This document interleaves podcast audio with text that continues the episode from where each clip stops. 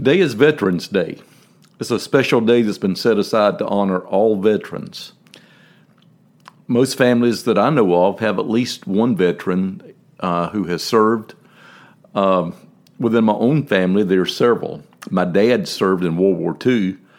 Uh, my brother in law uh, retired from the Air Force. My brother was in the Army. My son was in the Air Force. Nephew in the Air Force. Father in law in the Air Force. And so within my family, uh, the red, white, and blue runs deep as far as service to the country. And today I'm thankful for each one of these. I'm thankful for what they have done and the way that they sacrificed and and their willingness to go and serve when others couldn't or wouldn't. Uh, our veterans are the ones who have helped to keep America the land of the free. Now we know ultimately God is the one who has done so. Uh, it is God's grace, God's mercy, God's provisions that have kept America safe. But I do believe that God, throughout the the decades and centuries, have used American soldiers likewise to help keep uh, America the land of the free. Uh, we've had soldiers who have uh, lived all around the world. They have served all around the world. They have uh, fought uh, for freedom, not just for us, but for others within the world itself. And so we today need to show our honor and respect to each one of these soldiers and, and thank them for all that they have done, uh, because without them, uh, we may not have the freedom of religion that we have. We, we may not be able to own our own homes. We not be able to have our own vehicles. We we may not have anything that we have today that we consider to be so valuable to us. So, to all of those who have served, who will be listening to this podcast, thank you so much for your service. And uh, I trust that you will express my gratitude to others you know who have also served. Now, as a Christ follower, I like to think of Jesus uh, also as a soldier. This may be new for you to consider this, to think of Jesus Christ, our Lord and Savior, as a soldier. But I, I believe I can help you to understand my reasoning for looking at him as a soldier. Number one, just like one of our American soldiers, he left the comforts of home. Uh, when a young man, young woman enlists in the military, they leave behind mom, dad, brother, sister. They leave behind uh, home cooked meals, a soft, comfortable bed. They leave behind friends. Uh, they leave behind jobs and uh, prestige, and they are willing to go into the military where that they go through the basic training and they are broken down really psychologically to be built back up into a soldier. Uh, when they uh, enter basic training, they quickly find out that, that it's tough.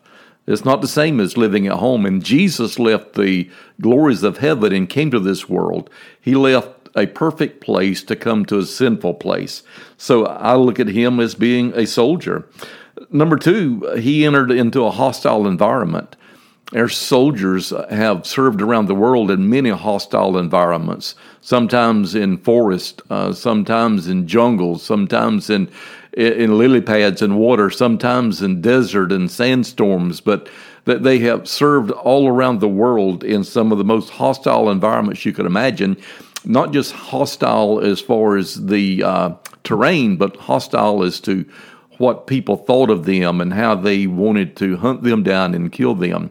And Christ did the same thing. He came, came into a very hostile environment. He, he was born into a world that did not want him, did not have any desire for him. As a matter of fact, they wanted to hunt him down and kill him when he was first born. So, again, as a soldier, uh, he entered into a hostile environment. And thirdly, Jesus gave his life. We know that a lot of soldiers end up giving their lives for their country uh, in every major conflict we've ever had, soldiers have died. Uh, they they have given their all in order to keep us safe and to let us be able to have this democracy.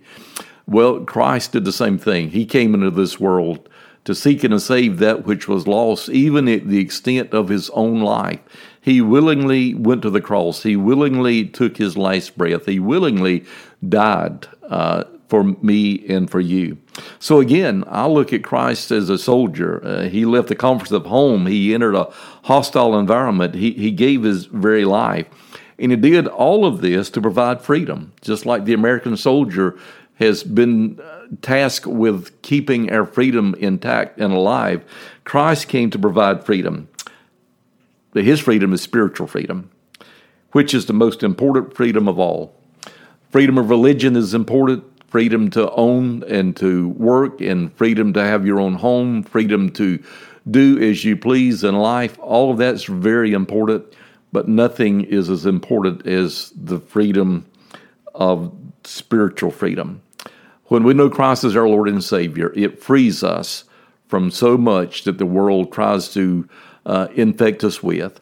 So I trust today on this Veterans Day that number one, you'll thank soldiers in your family and friends for their service, but may you also take a moment to thank Jesus Christ for being the great soldier that he was, because without him, there would no, be no salvation and there would be no hope for us. May God bless you and give you a great day.